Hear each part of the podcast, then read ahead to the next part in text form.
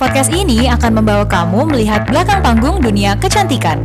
Mulai dari cerita unik pasien, Aku sangat-sangat tidak menyesal melakukan breast lifting itu bahkan bisa dibilang one of the best decision ever in my life. Udah bener-bener boost up my confidence, udah bikin brand new me. keseruan di dalam ruang konsultasi, Jadi bedah plastik itu sebenarnya adalah spesialisasi yang tidak organ related. Bedah plastik juga dituntut untuk memasukkan unsur-unsur kreativitas dan art di dalamnya. tips and trik seputar kecantikan, Komedogenik sendiri adalah bahan-bahan yang memiliki kecenderungan untuk menyebabkan komedo. Tanda-tanda penuaan ini biasanya sudah mulai terjadi dan mulai tampak di usia 20 tahunan. dan masih banyak lagi yang bisa kamu nikmati setiap minggunya. Only on Behind Beauty Podcast. Welcome to Behind Beauty by Plastetic.